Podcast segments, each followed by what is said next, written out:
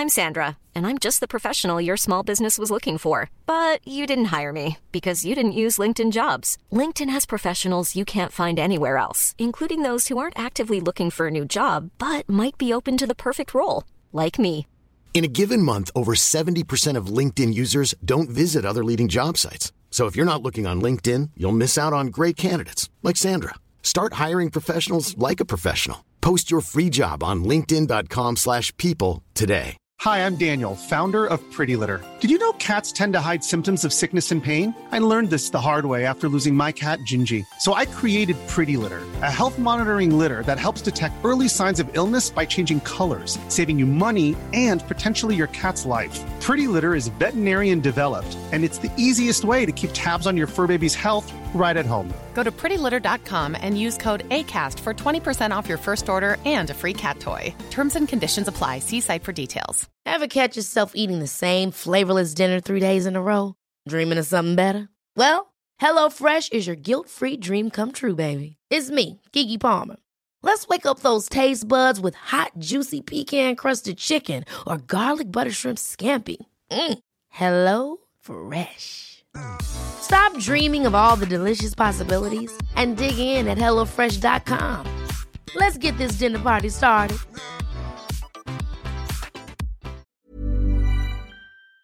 Often we get stuck in the stories of what happened to us than to explore what is actually stored in our bodies, nervous systems, what's actually the process of that we call trauma response that still resides inside. Trauma is like an echo. Hear it echoing through the generations. Unintegrated information will create cyclic patterns and it cycles into the next generations. When one person starts to do that work, it liquefies the family system and stuck patterns start to flow and conflicts that were there over decades I have seen start to resolve. Any kind of developmental work is supposed to make us stronger and more resilient it's part of why we are alive is actually part of our purpose all of this comes down to digesting our individual ancestral and collective past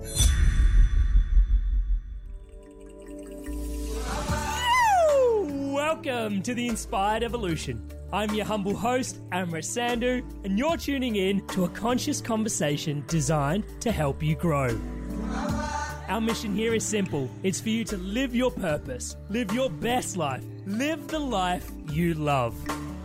This podcast is sponsored by Enthusiasm for Life, by Great Creation itself. To keep the good vibes flowing for myself and yourself, do us a solid, subscribe to the Inspired Evolution podcast on YouTube, the home of the Inspired Evolution podcast. Now sit back, relax, open your mind, open your heart to this conversation, and stay inspired. Keep evolving.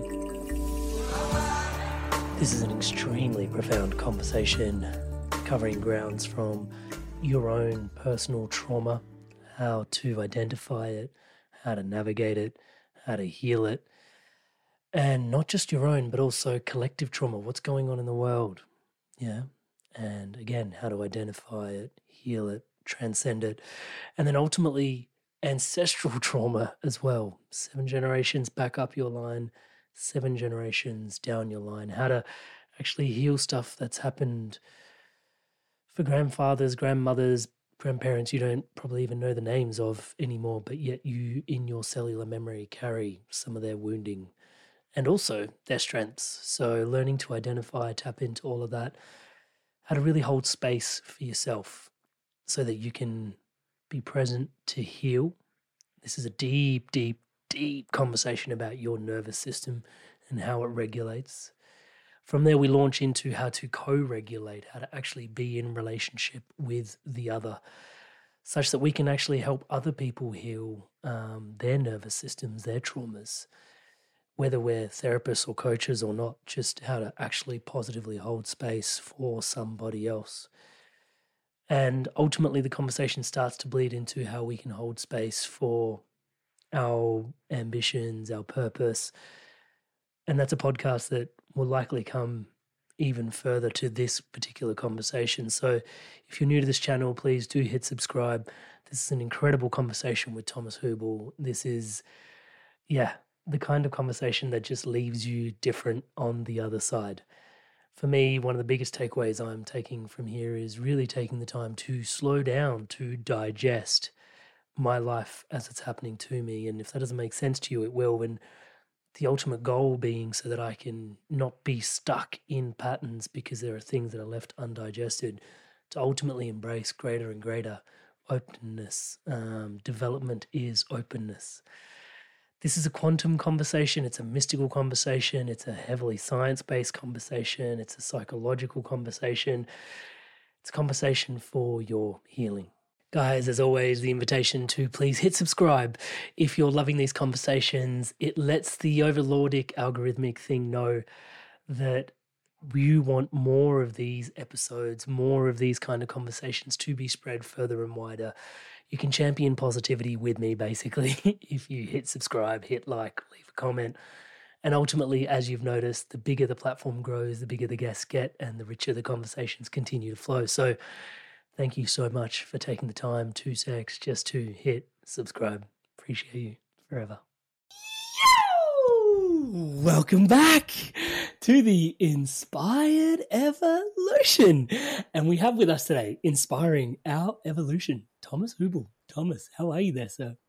I'm good. Thank you. Thank you for having me on your podcast. Oh my God. I am so thankful for having you here today. For those that are tuning in to Thomas for the first time, please let me do the honors. Give me two secs. It's going to take a quick sec but I promise it's worth it. He's a renowned teacher, he's an author, an international facilitator. He works within the complexity of systems and cultural change by integrating the core insights and great wisdom traditions that come from mysticism, but he blends them with the discoveries of science. And for those of you that are regulars of the channel, you kind of know that where spirituality meets science is a deep fascination point of mine. And yeah, I'm in complete awe of it. Yet, Thomas seems to be able to uncover new frontiers for us to continue to explore. So I'm really excited to have this conversation today. And he's not just had it with us, he's taught and facilitated programs with over 100,000 people all over the world. He's published articles in Harvard Health, the Journal of Awareness Based Systems Change.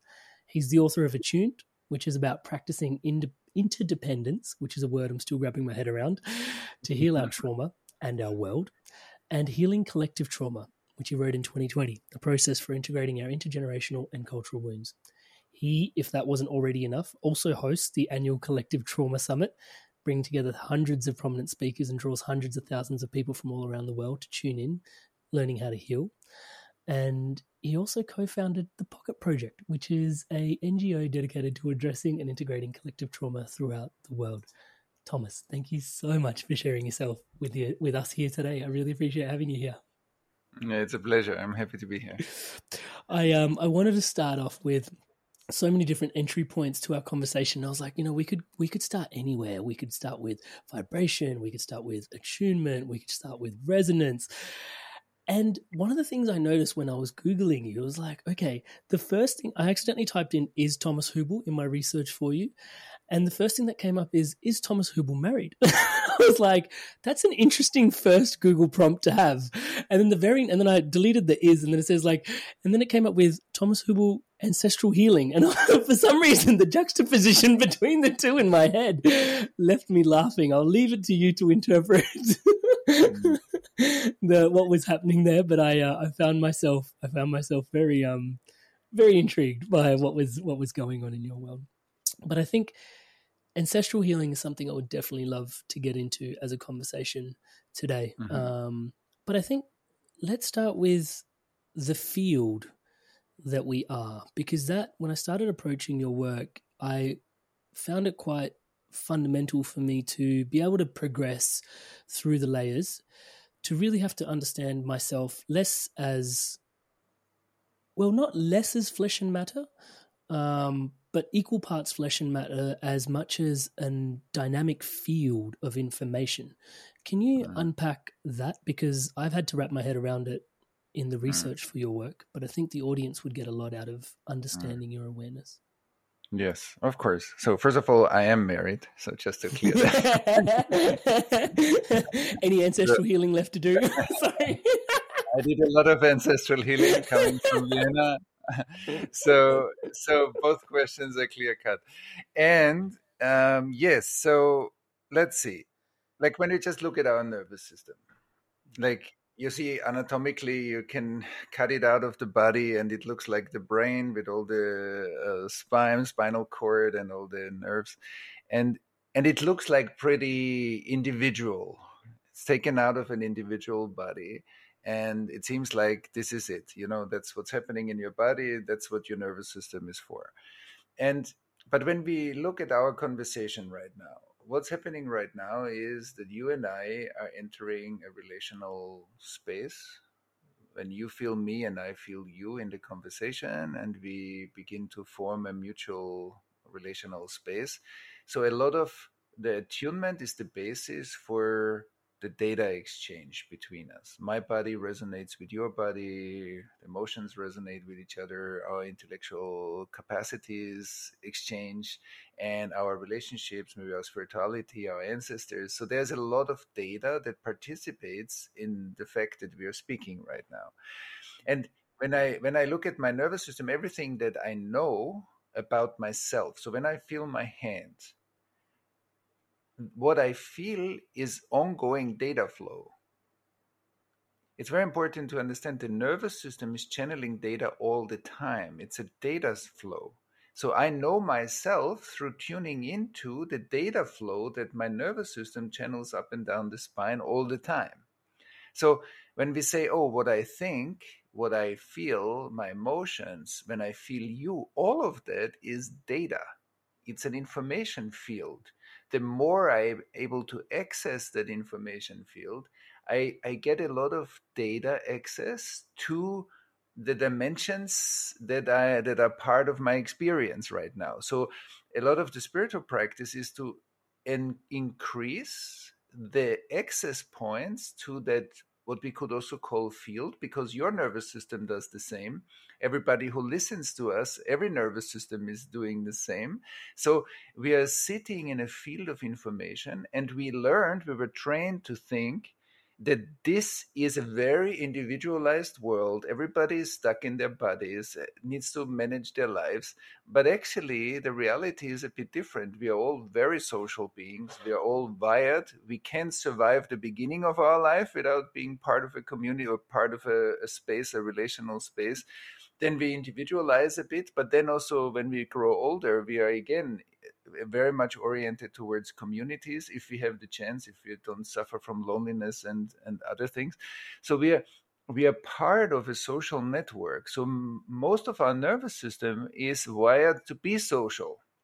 And and that's why uh, i think what you when you talk about the field when when i studied collective trauma deeply in the last 20 plus years i saw wow we are all of course, we all have an individual aspect of our nervous system, but this anatomical structure that we look at is encoding for individual data. It's also encoding for ancestral data, and it's also encoding for the collective data. So we have an individual, ancestral, and collective part that lives in the complexity of this amazing biocomputer and it's constantly channeling data. So we are constantly part of a living field that includes the biosphere. It's not just human centric, it's like it includes everything that you can perceive, including the universe. And so that that's I think very important because often we think of ourselves as static, but there is nothing static in my self perception. Everything is just flow some parts I have less access to, they feel a bit more stuck or they are not appearing in my awareness at all. So we call those unconscious. But everything I know about myself is constant movement. And when we feel each other, we are tuning into each other, mo- into each other's movement. It's like two surfers meeting on the wave, and if we can surf together, so we we're gonna uh, have a conversation. But if one of us is too fast and the other one is slower, there's l- very little time where we actually meet. And so that's why attunement is is the the process of synchronizing nervous systems so that the data flow is set and then we can exchange amazing data. So that's maybe the beginning like of an answer to your question. I love that. And i think the natural next question is to ask how do we synchronize? But i think before we get there let's ask the question which is what is what what does it look like when we're not synchronized and we're interacting? Um, yeah, can you articulate that a little bit for us? Yeah, I mean, we I think we know many of us know how that feels. That when sometimes we are either triggered and we are very explosive, or we overreact, or we you know we are reactive, or other people when they get triggered they, they withdraw they become distant they become indifferent and so when we are when we are not centered where we are attuned naturally because i think being attuned is our natural state it's not something that we have to put a lot of effort in we can train it but why we have to train it is because many of us didn't experience fully attuned parents grandparents, teachers, you know, politicians.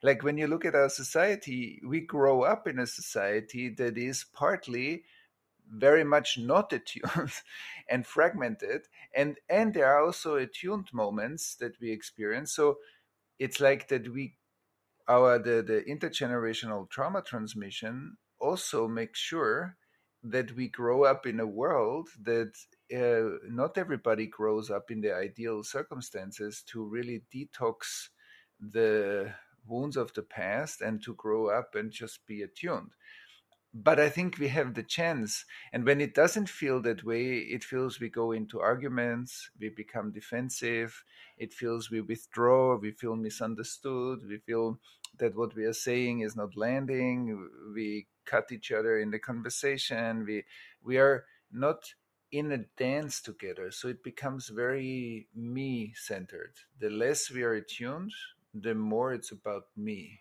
The more I'm attuned, it's about us like the that's why interdependence in in the book title interdependence is that i know i'm interdependent with you. I'm not dependent. I'm also not independent but i'm interdependent because you add information to the ecosystem. I add information to the ecosystem and we are breathing the information that we both put in. If you live in a let's say we we we, we lived in a pond and we were swimming every day in the pond. So if both of us put tox- toxins every day in, into that pond, we we will breathe and we will like consume that to- those toxins too. So our bodies will get weaker and it will hurt us. But if we put clear water in that pond, so we will enjoy the fresh water. And that's I think how every one of us can think about what kind of ecosystemic effect we have. Because mm.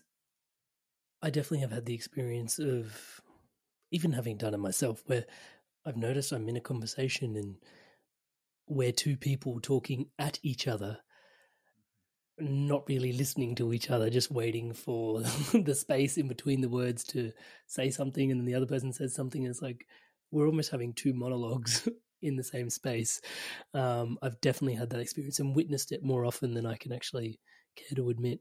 Um, there is a question, and I'll, I will cease my uh, this line of questioning after after after this.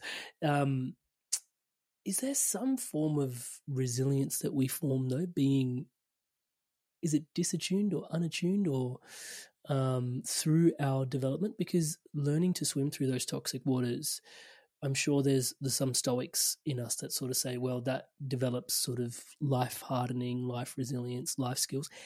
Any benefits to that, or because it's swimming in the toxic water all the time, it just, you know, it's overwhelming for the nervous system after all. Yeah, your thoughts?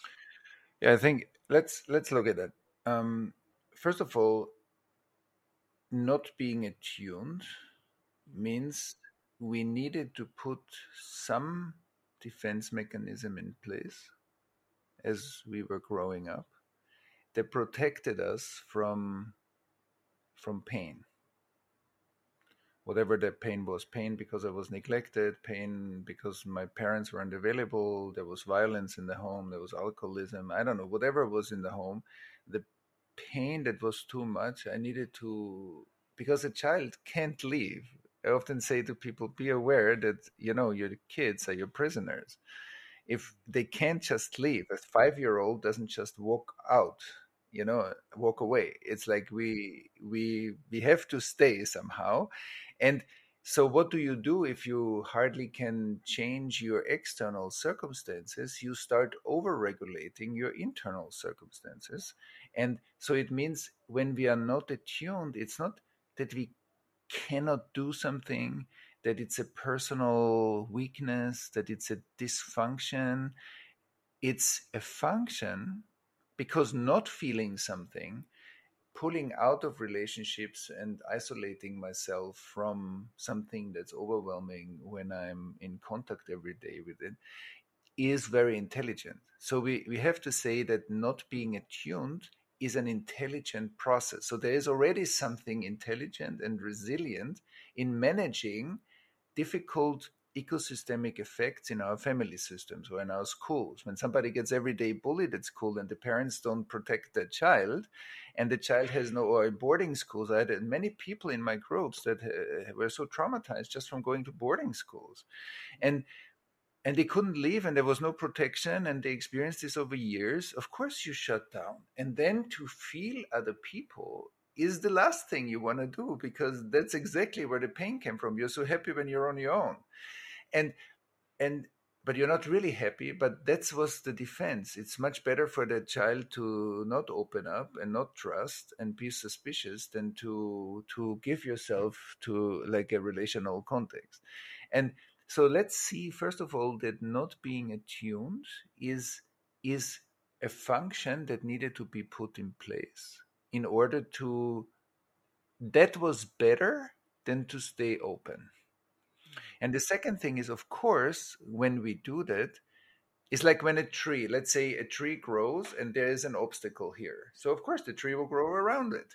So, we all, also, our intelligence is not that we are 100% stuck in the defense mechanism. Our intelligence will grow around it. So, we will express other capacities because we need to compensate on what's not working directly. So, some people, they become super smart I mean, they are already smart, but they overpower their intellect because the emotional dimension cannot fully connect.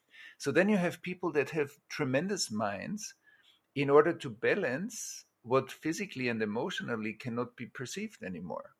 And but when you bring the emotional intelligence back and the physical intelligence back through integrative work, then the mind and the emotions and the body really work together as one expression and that's very powerful.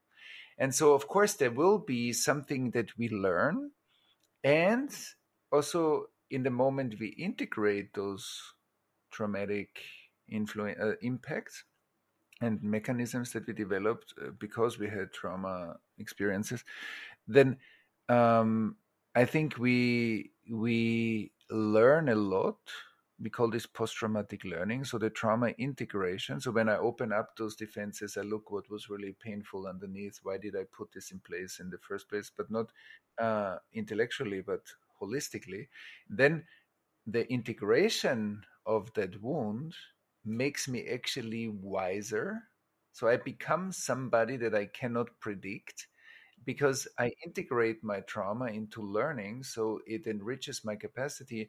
And also, as you mentioned before in the collective trauma summit i have interviewed so many people that do amazing work in the world and every single person went through traumatic experiences they turned it around and they became a remedy for the world. Whatever they felt called to do through their own healing they turbocharged their gifts and I think that's mm-hmm. amazing. We become a remedy for what was hurt in us, becomes our gift, if you look at it. And I think that's a very hopeful message.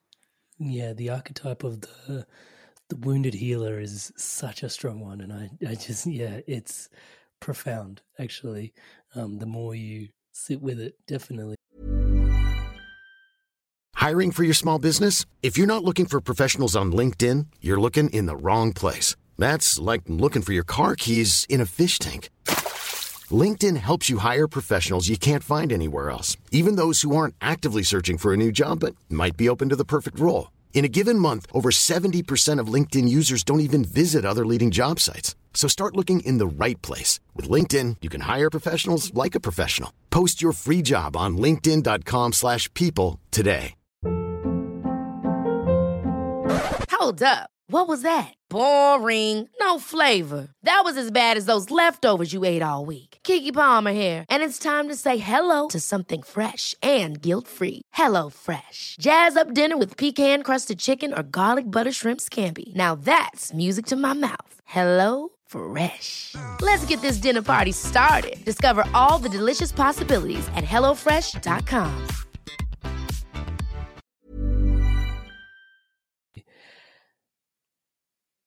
As you were mentioning what um,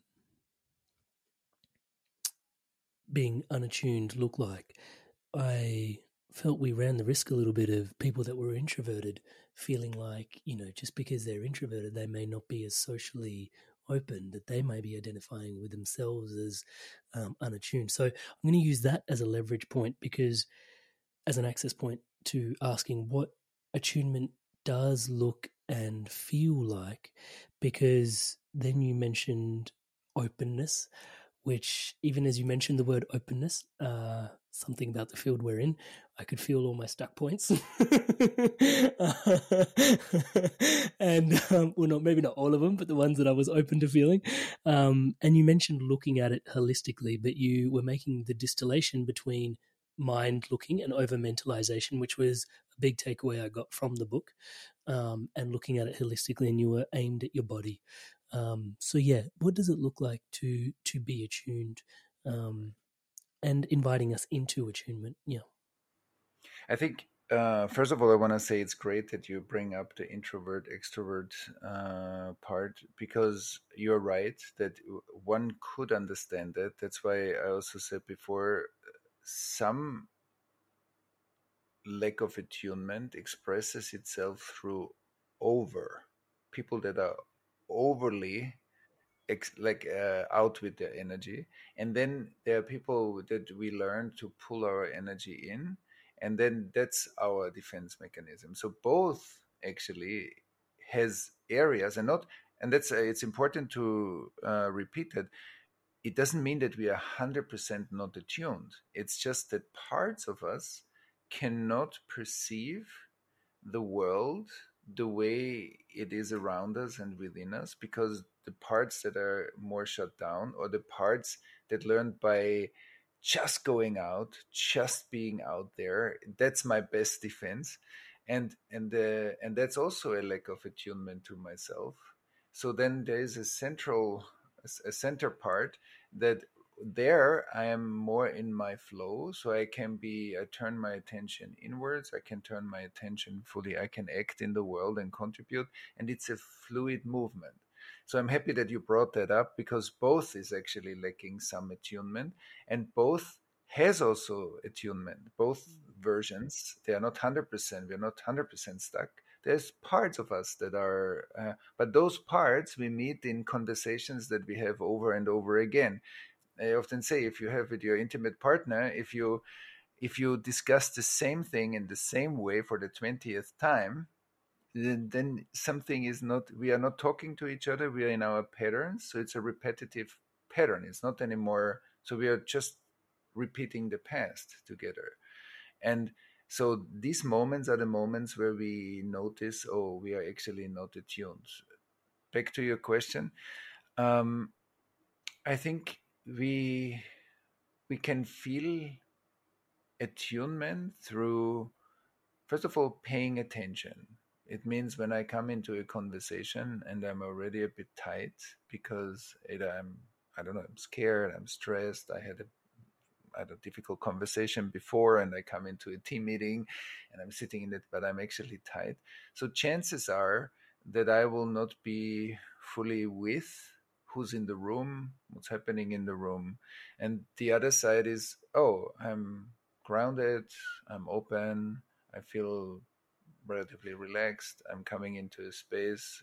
Let's say there's a team meeting. I've, I come into the space, I notice everybody who's here because my nervous system is in what we call the social engagement zone so it's it's regulated it's pretty relaxed so i can i'm i'm able to perceive i'm able to also listen because the more stressed we get either we shut down or we start talking all the time instead of ah, I can sit there, I can listen, I have a good balance between taking information in and putting it out. I'm participating in what's needed, but I don't overly take the place that in the space. I know when to step in when I'm required, and I also know when somebody else should step in because they are more needed than me. So all these regulations that make actually a great team meeting, for example, or a great conversation, um, are, are being reduced when we are not really attuned, and they are flourishing when we are attuned. And the second step is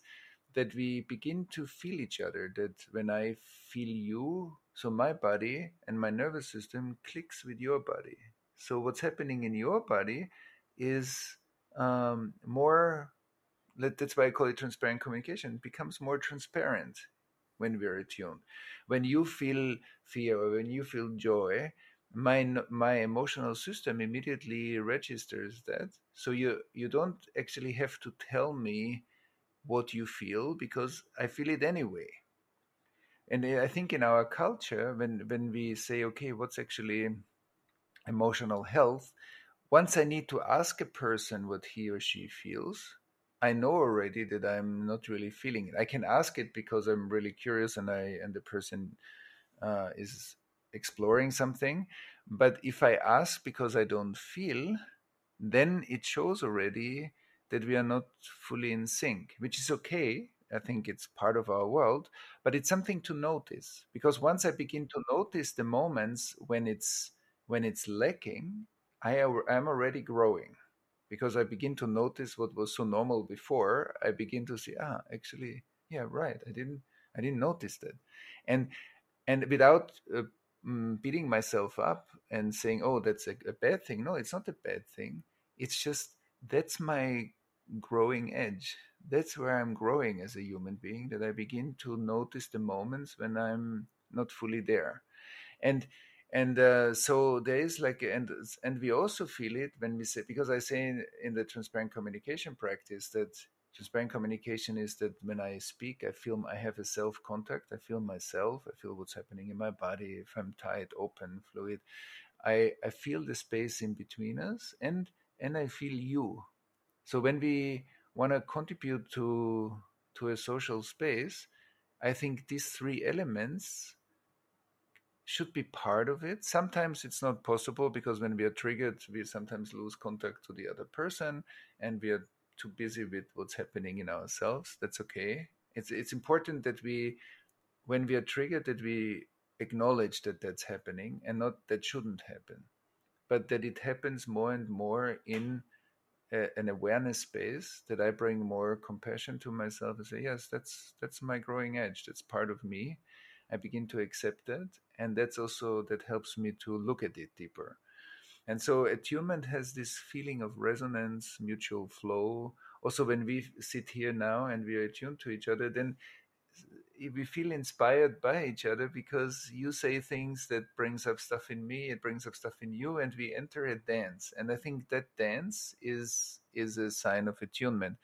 And and the last thing maybe not to make it too long is what I also describe in the book is that for every professional, let's say every therapist or every coach or people that work with clients, I think for us, the level how we can we need to integrate our nervous system where we are traumatized because where my trauma resides, I cannot feel you.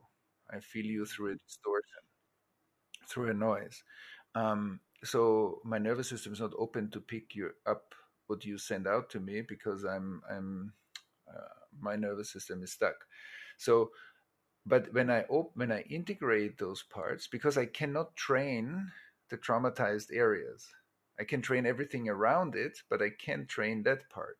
So my my clients eh, are in a shadow. I can't see that part of the person, even if I think I see them. I can't feel them and I also can't see part of their development. So it's like a, a blinder, it's like a filter, and and when I integrate my nervous system, it becomes first open and integrated, and then I can train it. So when we do trauma work, we refine that attunement skill to an extent that we, when somebody speaks about fear. We can we are able to track where in which level of development did that fear start and what how did it evolve where is trauma stored in the body let's say when somebody got traumatized at age 3 so then when the person comes to my office and starts to speak immediately my whole nervous system is tracking where that resides because on that level we need relationship. Of course we need a mature relationship but we need the relationship on that level where the trauma lives in the body of the person. So i'm giving this just as an example to see wow they're like when you see top athletes they're doing stuff that looks amazing but you know that you can't do anything close. And i think in the attunement practice we can refine for the ones that are interested we can refine that skill to be really very precisely attuned if we choose such a profession for example where where we need it yeah. Thank you for sharing that. One of the subtleties that's present for me in what you're sharing is because i'm aware that because it's nervous system work it's about noticing the subtleties in the conversation i'm sure in the dialogue and conversation sounds very verbal, but dialogue maybe invites in a more field like awareness into the dance. But I'm also conscious that because of I'm I suffer from over mentalizing things. I, when I read it in the book, I was like, oh, I've done that plenty of times. and I'm conscious that for someone listening in that is prone to over mentalizing may mistake the taking in the extra information that's available when in dialogue, um, potentially utilizing something like hypervigilance instead of like actually the the like regulating into. Can you, yeah, just speak to? Yeah, that's perfect. That's perfect. Yeah, yeah, that's perfect. It's also very important. Like for some people, the survival strategy, so to speak, was to be hyper vigilant because we needed to be very aware when parents were either emotionally or physically abusive. We needed to be very aware when it's dangerous.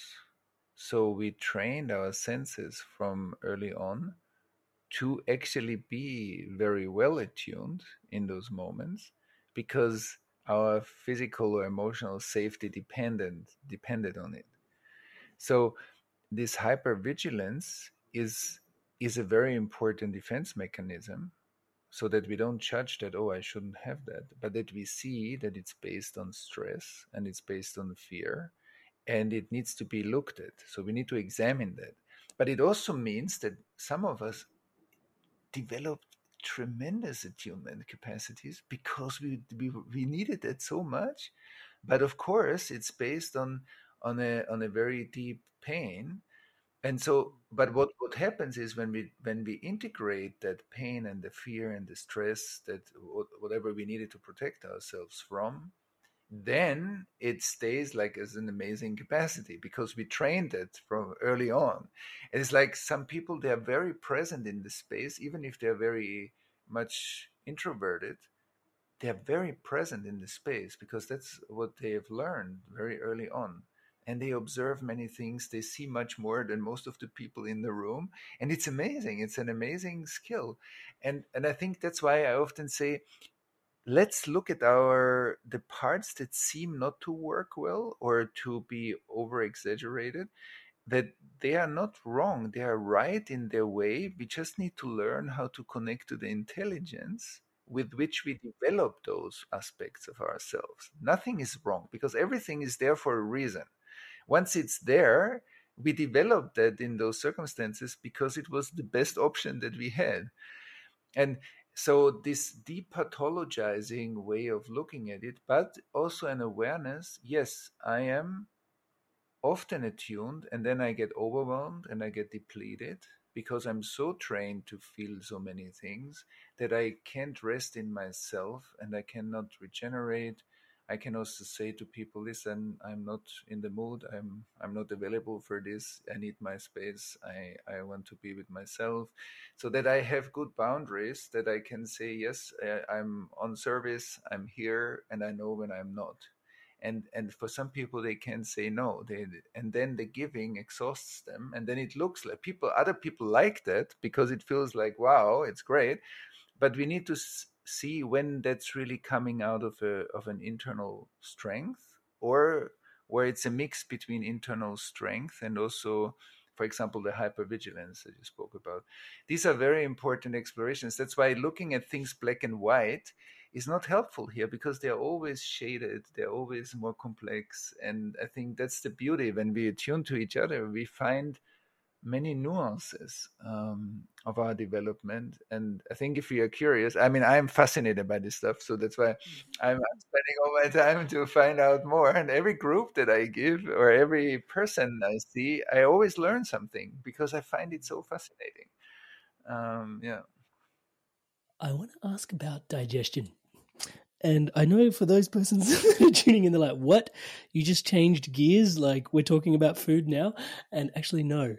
Um, it wasn't until I actually came across your work that I actually like it. It makes so much sense. Digest the emotion and digest even, and maybe you can correct me if I'm wrong, but I'm starting to look at it as as having the ability to digest even patterns that have been put in place that are no longer in service. There's an opportunity to digest it. And I love the concept of digestion because something comes in, serves you for a while, you eliminate, give it back to the earth, it comes whole again. But for some reason, I never coupled digestion with emotion. I just never had those two in the same, like, they didn't go in the same sentence. Other than, oh, I ate something that makes me feel weird. that was that was where emotion and uh, and and digestion came together. But it's been a um a beautiful piece to really have in my awareness. Can you describe um, what you mean by digesting emotions and potentially, yeah, what indigestion stuckness may exactly. how we come to how we come to working through some indigestion, digestive disorders. Look like uh, yeah, first of all, it's beautiful that you bring it up because I think in our fast paced culture, we are, which is sometimes based on traumatic stress, so that we're actually too fast, we are too driven, we are too out there. We we forget that you know our nervous system has the capacity to be out there, to survive, to create, to be. It's amazing, but our nervous system also needs to slow down. We need to be able to digest our emotions, obviously, our food. We know that trauma influences our digestion. It influences very strongly the nervous system in our bellies. It, and that's responsible for the digestive processes. So, the more stressed we are, the chances are higher that our digestion is less functional that we develop over time. And these things don't happen from one day to another usually. There's a gradient, but if you live in these bodies for decades, it's it's gonna have a toll. And and then the so there is a, a level of that many digestive issues that people have, illnesses, are are based much deeper on traumatic stress that the system can't uh, process. And so trauma in itself is a non-digested experience. So that's to start with. The, the trauma that has been shut down because it was too much is that. It's it's a digestive Sorry. issue. yeah. Sorry. Then, so everything that comes on top of it like every experience that is like there's a small mountain and then you put mm-hmm. stuff on it so the mountain grows a bit. But if every day or every other day you put stuff on that mountain after some years you have a huge mountain there that is undigested because you had many relationship fights you had this you had that you had issues in society or in your workplaces. So a lot and that's why i think we need, especially because we live in a in a world where data, the very data that makes this possible right now, mm-hmm. is speeding up as we speak. The world's getting faster every second. So, and that's amazing, but we that also means there's so much information that our nervous systems haven't had any genetic update to deal with that kind of amazing data acceleration. So there's anyway every day a little bit more stress on on us to deal with the with the data that's coming. So if there is already undigested stuff and the data is growing, that creates a stronger friction because that part, my trauma, cannot digest that higher speed of data. So it creates naturally more stress. And so it creates more heat. And I think that's also what global warming at the end of the day of course it's co2 and so but inside in our inner world as billions of people there is more and more friction between the undigested past and the growth of speed the speed of life is growing. And that creates more heat more heat more mental health issues more inflammatory processes more health issues more fragmentation in society. We see it all over at the moment. And and so the creating space saying sometimes only five minutes doesn't have to we don't have to go to a meditation retreat every other week. But to know oh i consciously regulate myself. Sometimes to have a cup of tea to take some deeper breaths sit down slow down my breathing say okay uh, I let especially when i feel that stuff I had a difficult meeting. It's still have, working in me. Why did he say this? Why did I see myself arguing in myself? And then I say, okay, but that's undigested information. So I need to digest this somehow.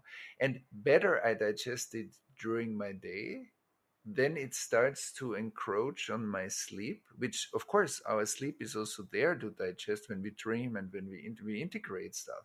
But if I go to sleep more relaxed, I will sleep deeper, I will be more refreshed, and I will have a healthier sleep cycle. And so, having a, a practice where I say, okay, the dimension of space, space means I'm able to reflect, space means I'm able to digest. I make some space just to be. And if at five minutes sometimes, oh, I'm just five minutes taking a moment, I feel my body, I breathe. When I slow down my breathing, I put my nervous system easier into relaxation and I feel what's happening. I just listen to what's moving inside. Oh, there's still a bit of a fear, there's some overexcitement, there's some stress, there's some okay, yes. And then I say yes to all the stuff I find and I say, okay, yes, I'm here and I'm digesting. And so stress can be decreased, emotions can be digested, mental noise can be slowly let go. And and of course if i have a regular meditation practice or like a contemplative practice it would just boost that kind of function. But it's it doesn't have to be it's not about investing necessarily a lot of time. It's having a regular way or before I go to sleep. Before I go to sleep, I tune in with my body, notice where am I tight, where am I open, what's what's still circulating from the day. I give it some awareness. I let it just be instead of trying to fix it. And like that, my nervous system can digest. I think that you brought this up is very important because I think our culture suffers from the lack of capacity and space to digest the experience and and that's where we get overloaded over time and then we feel depleted and then we need a vacation not because we want a vacation to do great stuff and have fun we need a vacation because our battery is so low that we need to recharge. And it means that my life is not fully sustainable. Yeah it's a uh, yeah I can totally recognize that we, through that process, even lose. The more we do that, we lose the skill and the ability to learn how to decompress because we're we're perpetually on that frequency mm, that right. the world that's right runs us into runs with us it's the running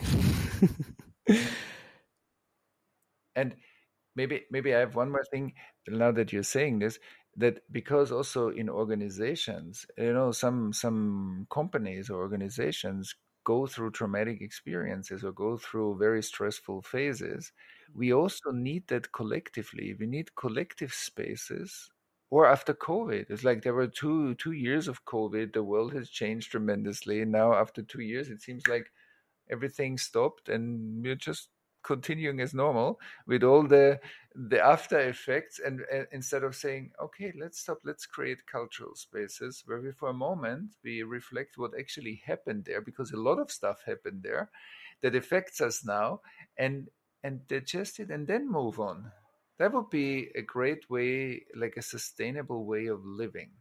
And so sorry that i interrupt you but i think that's important that there's a collective dimension digestion. Mm it's perfect because we're we're definitely attuned because that's kind of where I was going. okay, there, um, just to add to your point, I I remember delivering a seminar, and just right after COVID, actually, and I could just see that having delivered seminars prior to COVID, people would love to come to workshops together, meet like-minded, like-hearted, like-soul people, bounce off each other, make new friends, and then post-COVID, the room was so stiff so rigid.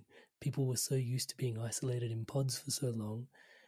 The skill to even just like, hey, how's it going? How was your day? It's like, oh no, no, no, I'm here in my space, you know, and you could feel, you know, just the the consequences um, of yeah, just the the shift that we had gone through collectively.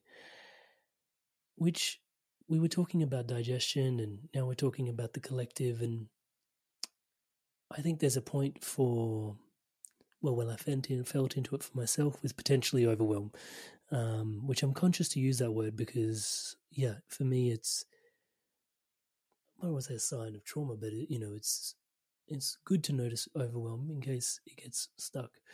Um,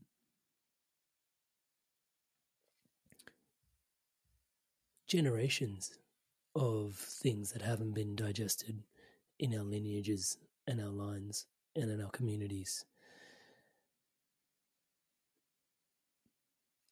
coming to grips with the fact that we have the opportunity actually to digest something that runs well seven generations backwards and also clean it up for seven generations forwards is that part is quite inspiring.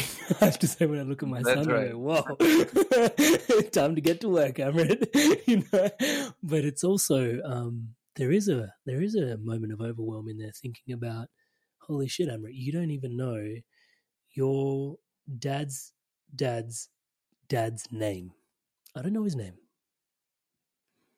And I've had Stephen Jenkinson on the podcast about dying wise, and he said, you know, there's a you're somewhat homeless because of this actually. Like you are not connected to your roots in the earth um, as deeply. You don't know where your ancestors are buried. There's a there's a thing there for you to recognize that you are somewhat orphaned in your ways. Um, and just recognizing that even though I didn't know this gentleman's name, I'm maybe digesting and I have the opportunity to digest things that potentially my lineage has been carrying for quite some time. And I'll be the first to admit it vulnerably here. Like alcohol is something that, you know, just in my culture is is huge. Is huge. It's a big part of how communities connect there's a source of pride around you know just the the image that it contains for an individual. And i've noticed that in my system a lot and i've been able to go okay you know i know that this is particularly a vice for amrit because it's somewhat bigger than amrit. It comes down the tree to amrit you know? Um yeah i wanted to sort of use the opportunity of this conversation to invite in to our awareness that we can potentially question mark digest stuff that is not even ours. Mm. That's beautiful. Yeah, that's exactly. I think the next step when we talk about digestion is how do we digest the wounds that our ancestors, parents, grandparents, great grandparents echoed through to us. Like when we see let's see let's say all our ancestors uh, the ancestral the generations trauma is like an echo. Like somebody hit the drum but then you hear it you hear it echoing through the generations. So i often say what our parents couldn't digest and couldn't integrate they handed over to us unconsciously not because they were vicious or they were i don't know they, they were ill meaning not at all but because that data doesn't disappear. The past which means split of data doesn't disappear. So it echoes through the generations. And that's why what you said is so important. We and i think it's part of why we are alive we have the power not only to have a great career. Yeah, it's great to have a great career and to do things that we really love because it gives us joy and it contributes to the community. It's fantastic. But the stuff that seems like difficult in the way, problematic, you know, stuck, is actually part of our purpose. There's a Western, like a capitalistic purpose, is like, okay, how can you have your dream job? But even if you have your dream job, you take all your stuff with you. It's not that it disappears. and the opposite, if you have your dream job, all your stuff will come up anyway. I've seen CEOs like they stepped into a new role and then they, wow, I have this job. And then, oh, a few days later, that increase of energy that runs through the person brings up more stuff. So suddenly you start to struggle with stuff that comes up in you that is not integrated and yeah you have a better job now but you also have another job and better we take on the second job as well which means my stuff is my purpose too. Why? Because i know what a tremendous contribution that is to the former generations and to the future generations because if i don't do it they have to do it. And there's no way around it because unintegrated information will create cyclic patterns and it cycles into the next generations.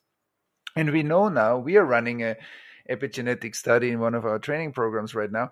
We, are, we know that there are epigenetic changes, that traumatic influences create epigenetic changes that influence the next generations. There, there are experiments around that. And and so it says also that physically, psychologically, socially, spiritually, we we are either passing unintegrated stuff on or we reduce that load through our life. And I think that's why in some traditions they call saints the ones that leave without the trace. Mm. What does it mean? That the package we took on that creates traces, like the weight creates traces in the sand. The lighter is your weight, you know, the backpack that you came with, the more stuff you release, the less you leave traces because you the weight's being reduced. So the more the more flow will run through this system and the more openness, the more compassion. These are all qualities that come with reducing traumatic impact or the after effects of trauma. And so that I think there's a beauty to that process. And I've seen many people over the years change tremendously in their lives and really changed it uh, often many of them changed the direction of their former life and and and it was amazing. But it's work. It doesn't come just like this. We need to invest something into digesting our own childhood wounds digesting also what our parents or our grandparents carried. And they're beautiful beautiful and also sometimes challenging of us but there are ways to do that. We do a lot of ancestral healing work and it's amazing what kind of changes suddenly you see in family systems when one person starts to do that work. It liquefies the family system and stuck patterns start to flow and strange people start talking to each other. Conflicts that were there over decades i have seen start to resolve and it's amazing. But it also means we need to put energy into it and it's not just easy. Because the past is not easy and what we did as humans to each other over thousands of years is not pretty. We waged wars. There was a lot of sexual violence. There was a lot of racism or is a lot of racism. There is a lot of colonialism. What what happens in the world is not pretty. And I think any kind of developmental work plus our spirituality is supposed to make us stronger and more resilient and more open to be with that world that is amazing. You know, when you see some aspects of our world, they are so beautiful that you're just in awe. And there are some parts of the world that are very, very painful, and they are happening as we speak. And and I think being able to um, live in both more and more also means that when I integrate my my load that I came with, I become more able to move in that world more freely. So freedom is not just being able to avoid pain, but freedom is to be in it consciously. And and that's I think many people that do great work in the world needed to go through a process to heal themselves in order to be able to be in those situations and work with those topics and not burn out because many people also burn out get depleted substance abuse all kinds of other things happen suicidal rates go up. Um, but we can do it sustainably too. And i think all of this comes down to digesting our individual ancestral and collective past why is it so hard? A to look at our own stuff in there. But i think the question was wanting to come out initially as there's a fear that we have of taking on each other's stuff actually. You know we talk about relational fields we started the conversation now we're talking about our line and holding space for the other, um, is there a limitation within potentially the the self? Is there a fear within me um, that inhibits me from what I'm willing to look at within myself?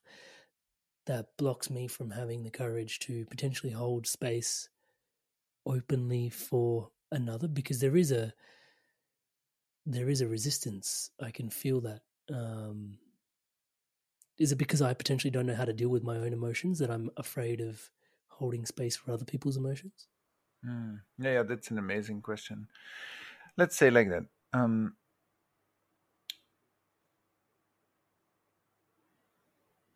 I think everybody who goes through the process of holding space for other people more or less goes through a similar arc. So, of course, people try to learn therapy methods or some healing methods, and of course, we need some skills. So, okay, so that's skill building. But then, when we when we meet with people or when we run groups, so the the trauma that I carry in my system, and let's face it, even if we know some of the symptoms of our trauma, we don't know our trauma really because once we know it knowing doesn't mean i know about it. Knowing means physically emotionally mentally spiritually whatever ancestrally like i'm in it. I can feel it. That's what means i know it. Knowing about it great but it, that's not really help i mean it's great as a first step but it's not really releasing my trauma just that i know that i carry it and i know where it comes from. Some people say yeah but i know my trauma. Say great. So how much did that help you?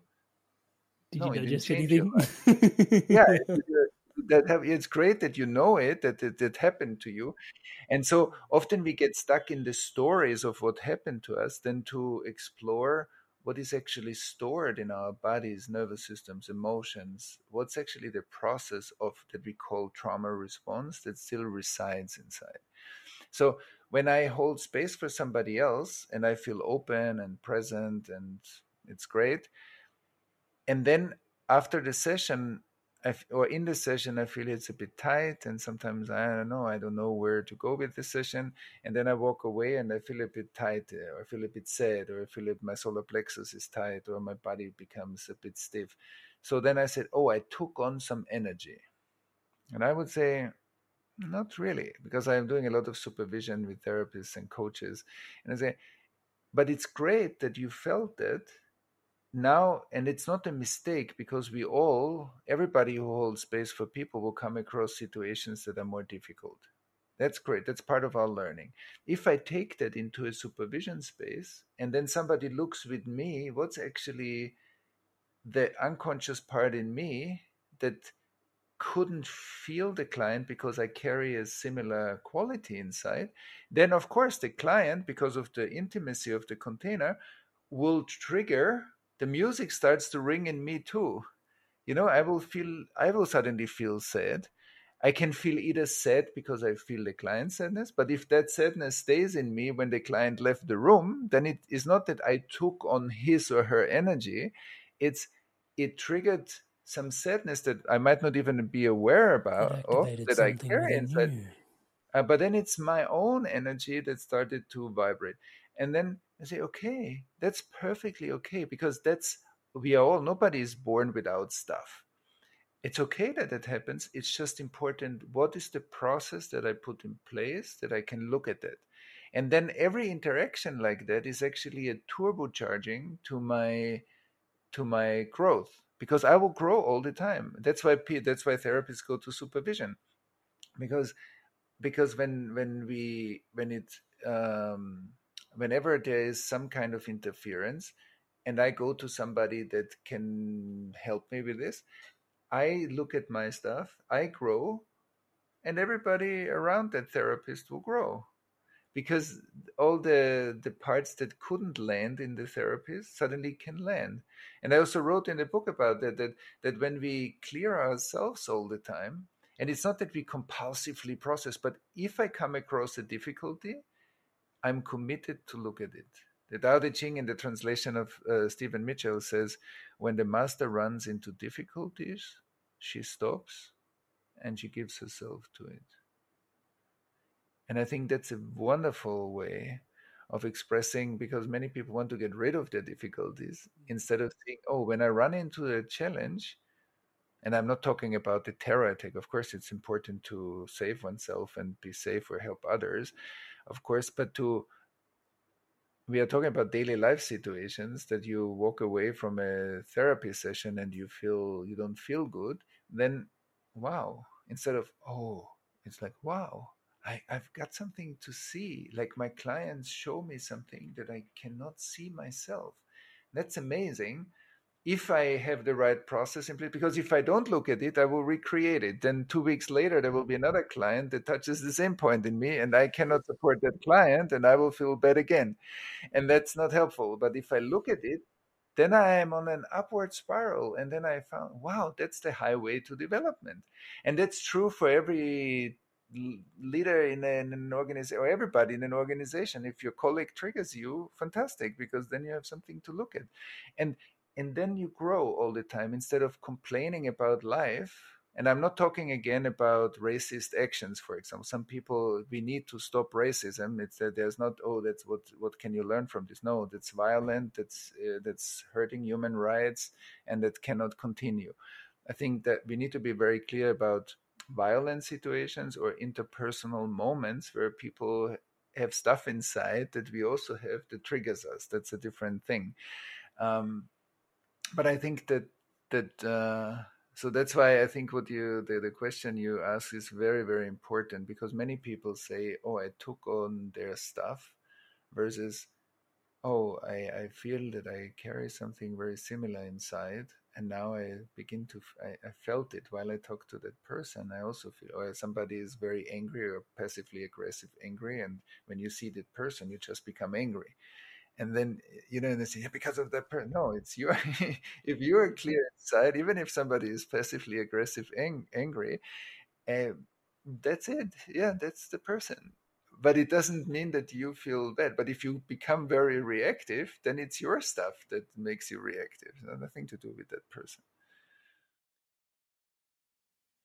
I'm remembering back to the book um, in the early stages. Yeah, you discuss deeply the, the concepts of quantum entanglement and how when two protons are fired and they split, and then one hits a wall miles away from the other one. This one feels its effect of hitting in the wall. Why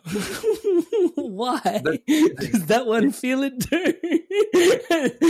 and I, and then I, then then there's this, there's this. Then I start over mentalizing things, and I know this is not useful for anybody, but I'm going to just remark my idiosyncrasies here on the podcast, which is we all came from a big bang and it's all just been cascading and colliding ever since then, and maybe um, that to sort of enter into the conversation because I'm conscious that there is a type A personality in me somewhere in there as well that will be seeking through this podcast, this conversation to be 100% attuned. right, exactly, exactly. Can you temper that for us a little bit, please? yeah, no, you said it. It's like there is that's another defense mechanism is looking for perfection. Because for even in the spiritual practice, many people look for okay, how long do I need to practice to get there? Uh, you cannot uh, imagine how many people ask me, okay, how long do I need to do this work? And if I were to answer this in any way in a in a in a in a way that relates to time, I completely miss the point. Why? Because once I understand how trauma works, I know in the traumatic moment, life says, here in space and time, life is not good for me.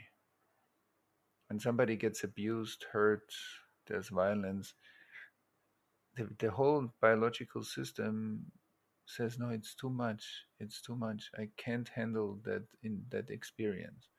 So going out of the experiencing experience dispersing space and time fragmenting space time is very important. It's an intelligent function that helps us to survive adverse moments better. So even when some people struggle i should be more present yeah but let's have a look at that because if you are not present let's eh, explore what that is. And once we know what was maybe the intelligence of you not being present then you might naturally come here and then presence is not an effort it's just a state it just is.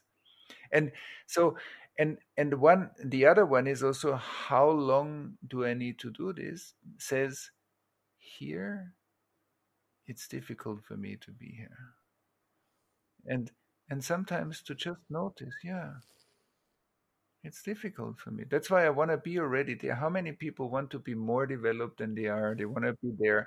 It how many people see even enlightenment like a marathon i will meditate hard for 30 years but then i want to be there. And then i want it to be over like just bliss.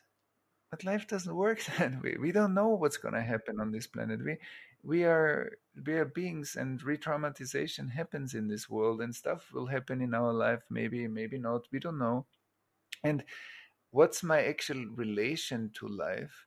And this and i'm saying this because looking for the perfect world the Tao Te Ching Stephen Mitchell's translation says also true perfection seems imperfect but it is perfectly itself and I think that's also such a powerful sentence. Like we are looking for perfection, but actually, when we look at life, what's happening always fits to the underlying energy flow. And our job is to get the underlying energy flow. So when I'm when I'm trying to look for perfection, to look at okay, what's actually hard for me here? And sometimes we think, no, nothing's hard for me here. I am perfect here. Yeah, but we don't know how many parts of us left throughout our development, our ancestral development, and and so we we are coming back until we can really rest, and and that the paradise comes here versus, and what that means is not that the world is all perfect, but I change my relationship to the world that's happening, and I I, I come more in and I will feel more intensely what's happening. I will be much more a participant. I will become a friend of life versus somebody that is constantly looking for another moment instead of for a, depth in this moment.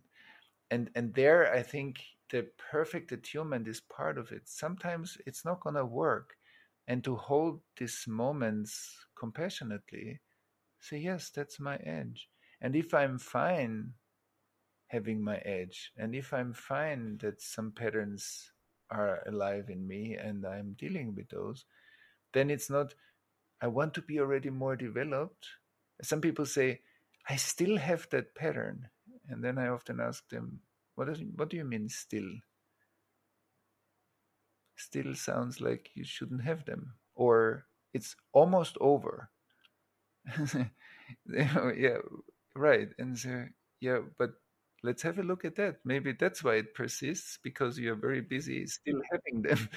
And instead of saying, this is who I am, I, yeah, that's who I am. But we, uh, we can intellectually say that, but that I begin to live a life where the things that seem imperfect in me, it's a sign of safety that I can say, yes, all of that is also me.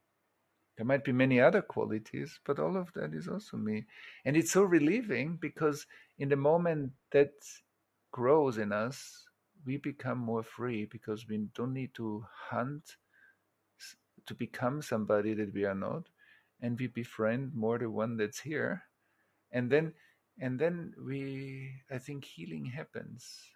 And then we also like more magnetic and an invitation for other people to find their place here like homing like it's like a, finding your home in this world. And i think that's very important finding a home in this world a home that feels safe. And safe when it's safe because sometimes life is not safe sometimes you know criminal stuff happens racism happens and some people are very exposed to that. For them life is not safe. You cannot just say oh feel safe inside. No because life is not safe for them. And so we need to do everything to make it safe as much as possible as a collective effort. But then the, in the healing work we're also looking okay how do i find more safety in the home inside and then I can be anywhere in the world. It doesn't matter. It's like I, I, will find my way, and I will also feel when it's not safe, and I will feel when it's safe, and instead of being constantly vigilant that something might happen. And as I said, some people really live in the circumstances that very often something happens. So it's not we cannot uh, make sometimes this kind of spiritual concept sound very flat because some people are exposed to a lot of violence every day. So we need to be very mindful of, of that too.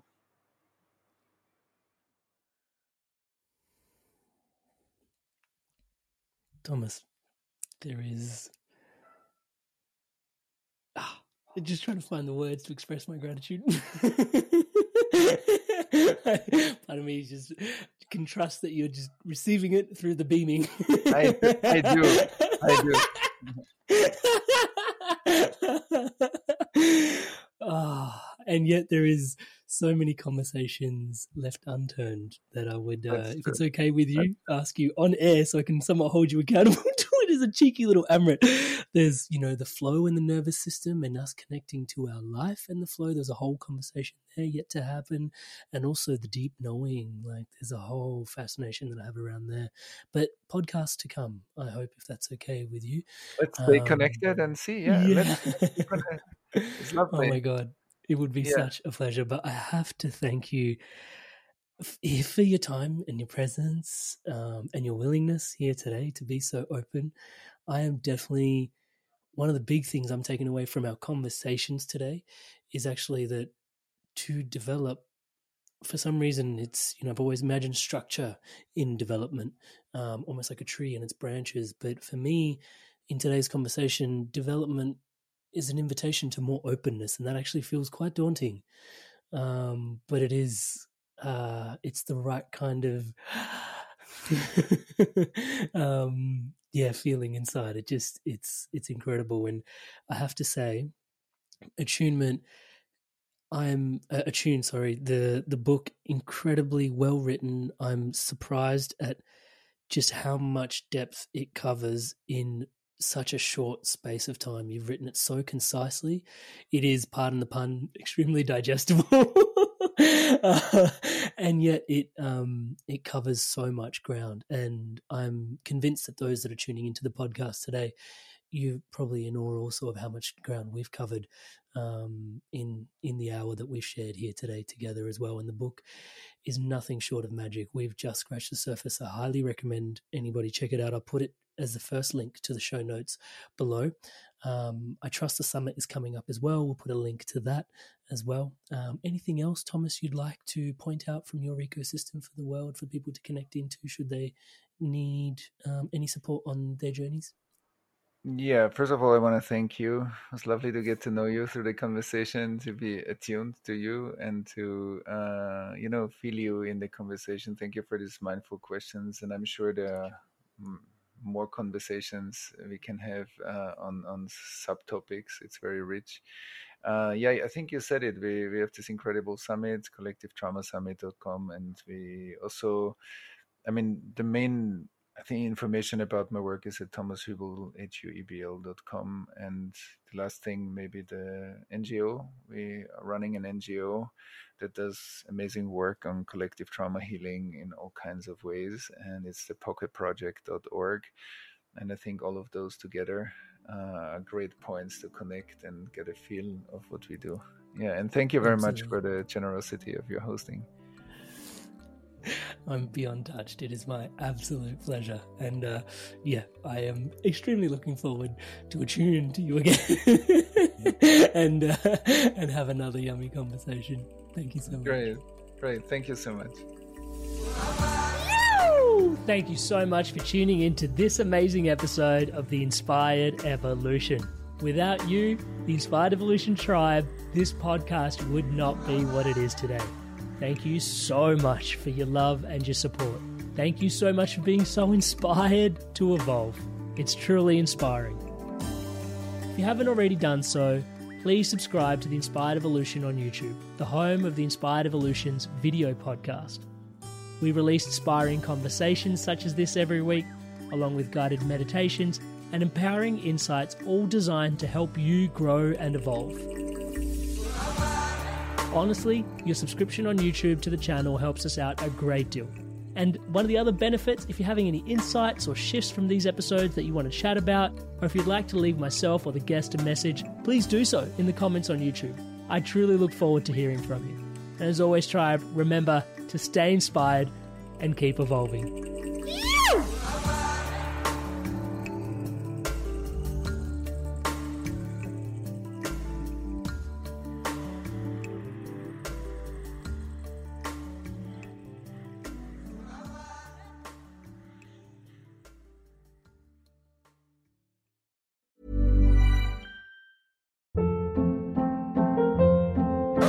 Hold up. What was that? Boring. No flavor. That was as bad as those leftovers you ate all week. Keke Palmer here, and it's time to say hello to something fresh and guilt-free. Hello Fresh. Jazz up dinner with pecan-crusted chicken or garlic butter shrimp scampi. Now that's music to my mouth. Hello Fresh. Let's get this dinner party started. Discover all the delicious possibilities at hellofresh.com.